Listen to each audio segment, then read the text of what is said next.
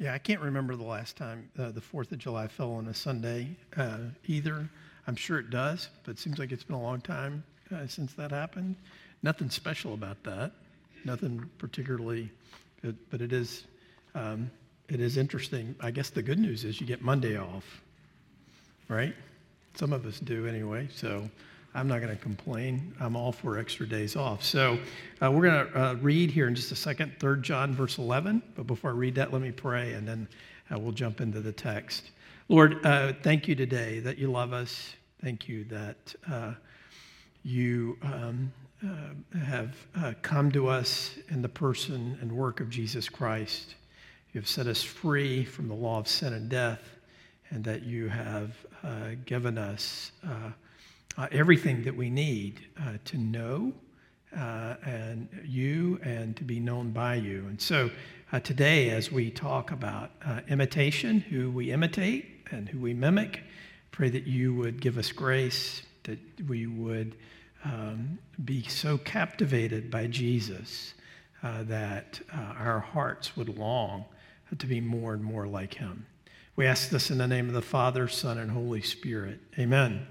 So, uh, 3 John 11, text is in the bulletin, also up on the screens behind me. Uh, this is God's word. We should hear it and respond to it as such this morning. Beloved, do not imitate evil, but imitate good. Whoever does good is from God, whoever does evil has not seen God. So, uh, it is the 4th of July, and uh, uh, I, I, guess, uh, a, a, more normal Fourth of July than the one last year. I don't remember the one last year, so that that that says a lot. So, um, but as I was thinking about this, I was, uh, uh, today I was thinking about the founding fathers of our country and which are which are some of the ones that I like. Even though I am from Virginia, I've lived in Virginia now for 35 years.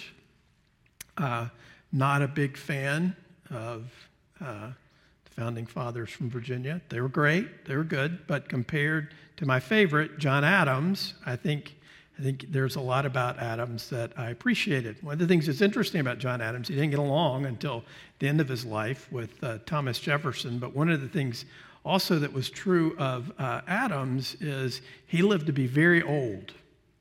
Uh, in fact, he outlived a couple of his kids. And so, uh, and in fact, ironically, he died on the 4th of July, 1826, uh, 50 years after uh, uh, the, the, the, first of, 4th of July.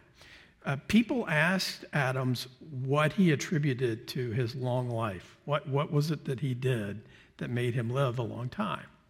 Well, he thought the thing that helped him live a long time was that every day for breakfast, he drank four ounces of hard cider. he did.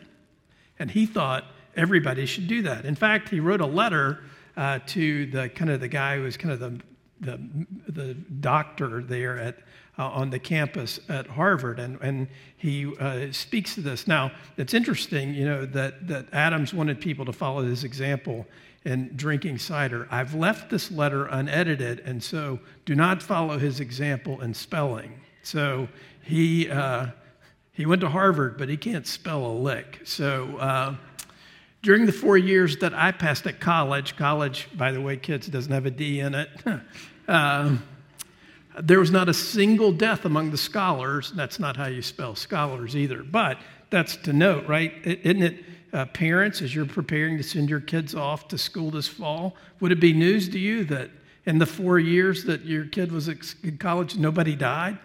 I mean, that, that's an interesting uh, uh, thing that uh, I guess kids got sick and died at Harvard. Um, and I've always believed that the almost universal health amongst the students was to be ascribed next to early rising and beef and mutton pies at Commons, beef and mutton pies, Sounds like, uh, sounds like the uh, dining uh, plan at Virginia Tech, uh, to the free use of cider and the very moderate use of wine and ardent spirits. When our barrels and bottles in the cellar were empty, we used to seize it at the buttery, and I never shall forget how refreshing and salubrious we found it hard as it often was. I've heard of a hard cider club, which subsisted for many years at college, though I never belonged to it, and have never er, and have heard that the members of it were remarkably healthy, not only while undergraduates, but in the after course of their lives, which I think is so hilarious. So, so Adams wanted people to follow his example of drinking cider every morning for breakfast. And if you do that, you'll live a long time. Don't do that. I don't think. I don't think that would be such a good, uh, a good practice. But isn't it funny, right? We, we look around us and we, uh, part of what it means to be a human being is to find people, to find practices, to find things that we mimic, that we imitate, right? That is, that is just, uh, uh, that's just who we are. And, and actually, that is a good thing because one of the ways we learn, in fact, one of the primary ways that we learn about how to do life, how to, how to, to make it in this world, and particularly how you make it in the church, how you make it as a child of God, is you look about you for models, you look about you for people and, and, and practices to imitate.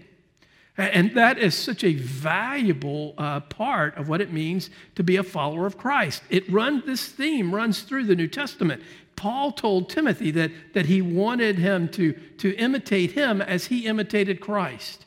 And that should be uh, uh, something true that, that would be true of all of us that what we would desire is for Jesus to be at work in us, for the fruit of the Spirit to become more and more manifest in us, that the grace of repentance and trust would take hold more and more in our lives, and that people would see that in us, see Jesus in us, see his work in us, and it would be attractive to them, and it would cause them, as they think about their lives, as they think about the way they, they their, the way their marriage works, the way their friendships work, the way their work works, the way they, uh, uh, they lead their lives, that they would see, oh, look at, look at this person, see how they are doing. Look at, I see the work of Jesus in their life. I see how they've dealt with various struggles, and I want that to be true of me as well.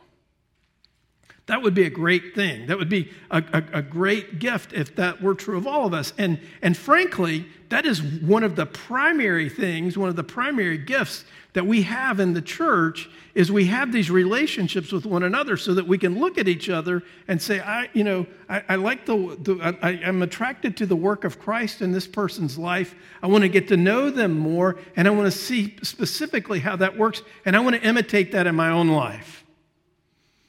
That's a great gift. That's a great thing. And one of the things that we, we have over the years uh, as uh, we've been uh, in uh, uh, the body of Christ here in Richmond, we have looked for models for different uh, situations uh, in our lives. We looked, when, when we lost a child, we looked for models of people uh, who had grieved and, and, and lived that way.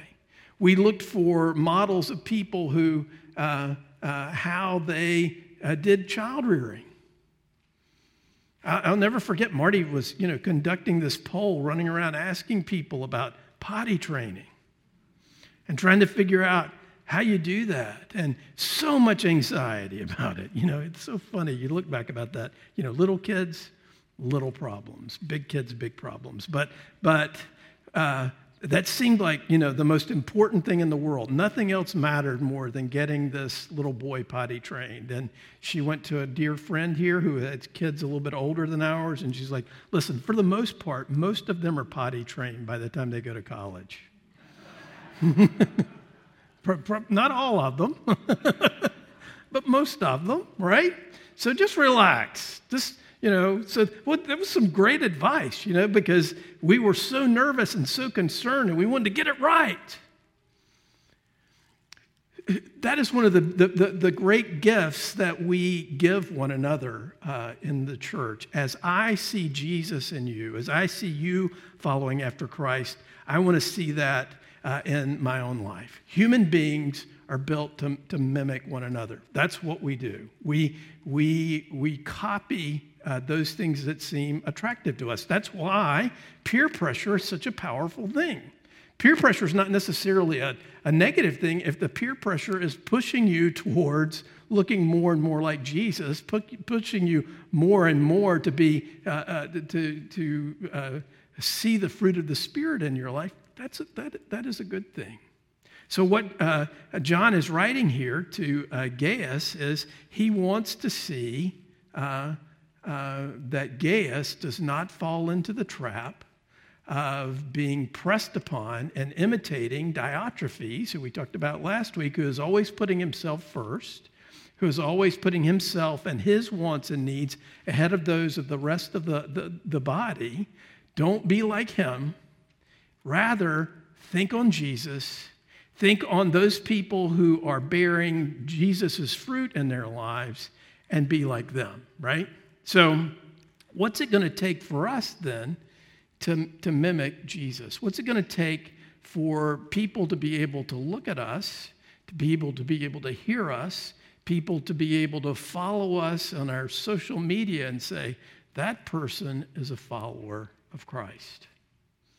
Now, one of the things that I have found really interesting this past year as we've, as we've thought about this is, is that many of us uh, have what we tend to do, uh, people in the church, Christians, what we tend to do is pick those things about Jesus that we are already liking, those things that already seem to be uh, most uh, like us already, and we, we want to imitate those things. And there are other aspects of Jesus' character uh, that we don't want to imitate.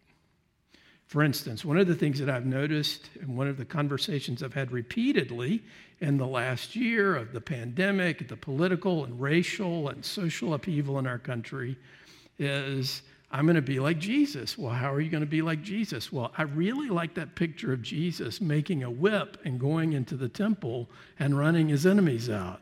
I want to be that Jesus. I like him. He's very appealing. right? And, and, and, and the fact of the matter is, you know, that, that that's certainly true. Jesus does that twice, if you, uh, based on the Gospel of John, anyway. He does, he does that twice. Uh, but, but, but the fact of the matter is, day in and day out, that's not the whole picture of who the Gospel presents to us of who Jesus Christ is. What about the Jesus that weeps over Jerusalem, that is hardened in its rebellion against him? What about the Jesus who uh, is rejected uh, by the rich young ruler and Jesus is saddened because he loved him? Right? And so as we as we think about what, what that would mean, it's good for us to begin to kind of settle our hearts in, in, in the fact that, that, that this Jesus, this one that we are imitating, uh, it, it, we can't just pick and choose from his character and his characteristics and just say, well, I, I already like this. This is, this is the part I'm going to I'm going to follow. Because the imitation here that we're talking about, the imitation of looking more and more like Jesus, might actually require us to imitate some things in, uh, that we see in Jesus and in others that make us uncomfortable that aren't already in line with our preconceived notions of what it means to be a follower of Christ. And so I think it's important here as we look at this text when, when John says, look, you know, don't imitate evil, but imitate good. Whoever does good is from God. Whoever does evil has not seen God. He's very simply saying to us that the, the, the, the, the, the great work that the gospel does in us is not just for us as individuals, but that that fruit is borne out in the lives of other people around us who look at us and who are imitating us. Did you know that? Did you know that there are people who imitate you? There are people who watch you, who think about how you do things, how you speak, how you act, and they're like, I, I'm attracted to that. I want to I want to be like that person. Now, you may hear that and you may think, well, that's good. I'd like for everybody to be like me. the world will be a much better place. I don't think there are many of you probably who feel that way. I think for most of us, we think that's horrifying. It's terrifying to think that someone might look at my life and say, you know what? I want to be like that guy.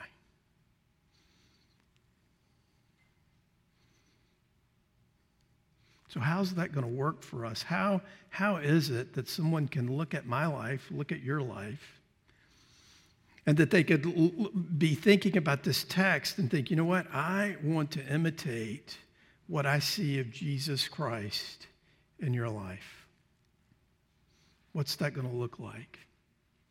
Well, here's the thing it's, it's, it's, it's not super complicated and it's not uh, uh, a, a, a super burdensome thing. It's simply this we will look more and more like Jesus Christ as we see and we understand the truth of his gospel as, as, the fact, as the reality of the love of Christ becomes more real, more profound to us, as we revel more and more in his atoning work for us, as we revel more and more, as we've already talked about this morning, in the freedom that he lived, died, and rose again to give us, as we spend more of our time thinking about that great work that he has done on our behalf and repenting of those, those places and those uh, areas in our life where we reject that or we see, uh, seek to live life on our own terms, the fruit of Jesus will be born out in our lives and people will see that. And the people that God is drawing to himself, the people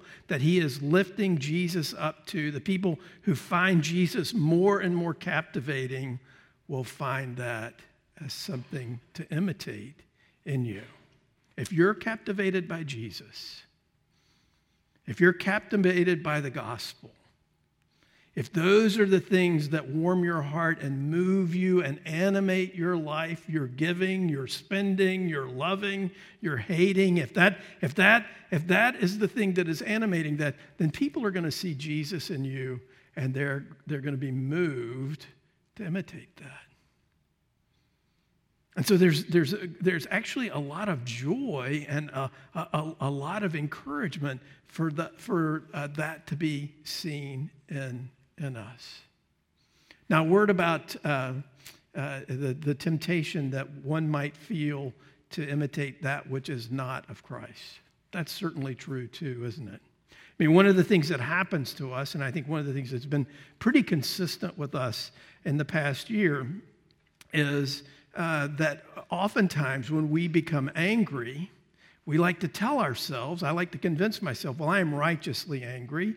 Uh, I am angry about this, and so because I'm angry about this, then, then that gives me, a, a, then I, I, God must be angry about it too. Well, there's certainly no doubt that God's wrath is revealed against all unrighteousness, right? There's no, there's no doubt about that. But for us, most of the time, our anger does not make the righteousness of God happen. Most of the time, our anger does not help advance the kingdom of God. Most of the time. And so, uh, what, a, a better way for us to see and to unpack that would be that what would be manifest in our lives, what would be manifest in the way in which we live our lives, would be those fruit of the Spirit love, joy, peace, patience, kindness, goodness, gentleness, and self control. That those would be the kinds of things that people would see in us and be attracted to and motivated to imitate motivated to mimic. Listen, um, people are imitating you, believe it or not. People are watching you. Uh, one day we were sitting around our dinner table, uh, and our kids were still very young. And young, uh, younger parents, this is a cautionary tale for you, so listen up we didn't think they were paying attention to what we were talking about. And we were talking about someone, not terribly talking about them, but not putting them in the best light either, because we were kind of mocking them that, well, I won't tell you. But anyway, we were, we were not being as nice about somebody as we should have been. And my daughter, who uh, has never lacked for honesty, said, Can I say something? Yes, dear. I thought we were only supposed to say good things about people.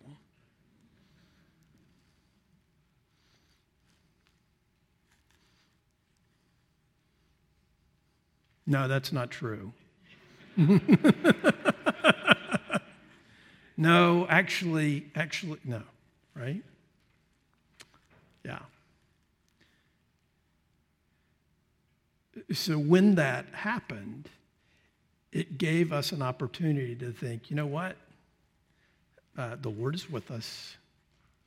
He's rebuking us through our daughter, and we have an opportunity to say, You're right and mommy and daddy need you and Jesus to forgive us. That too is something worth imitating, is it not? And so as we as we as we think about this and as we wonder about who we are imitating and who is imitating us, let's just rest in the fact that Jesus is for us, that he has atoned for our sins, that he has given us great freedom, and that as we experience that freedom and repentance, we can rest in the fact that his fruit is being manifest in our lives, and that if people are watching us, there is some of Jesus in me that can be mimicked by other people. Let's pray that he would do that uh, in and through us. Join me in prayer. Father, as we come to you today, I pray that you would help us uh, not to fall into the trap that uh, the church there uh, that uh, John is writing to was tempted to fall into. I'm sure Gaius felt the pressure uh, to become more and more like Diotrephes. It certainly would have been easier for him to do that.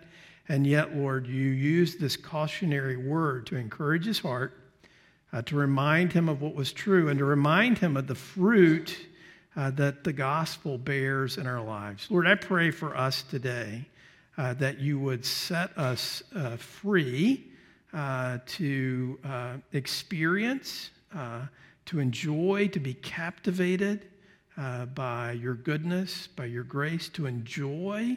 You and your fullness, and as we enjoy you and the blessings that you have given to us in Jesus Christ, that they would be manifest in our lives uh, that folks would see that and that they would be encouraged. Lord, I pray for those among us today who are, uh, who are worn down, uh, who are discouraged. I pray that uh, uh, the gospel of grace, the good news uh, that Jesus is for sinners, would motivate and energize. Lord, I pray for those of us today who uh, need to repent of our pride and re- need to repent of our uh, bitter anger, uh, that you would uh, uh, that you would do that work in us, that you would gentle us by your own gentleness. And I pray too today, Lord, that uh, especially for folks who are looking around for people to mimic, for people to imitate, that you would bear fruit in our lives so that others would see and know that Jesus lives in us. Would you do that work? We ask in the name of the Father, Son, and Holy Spirit. Amen.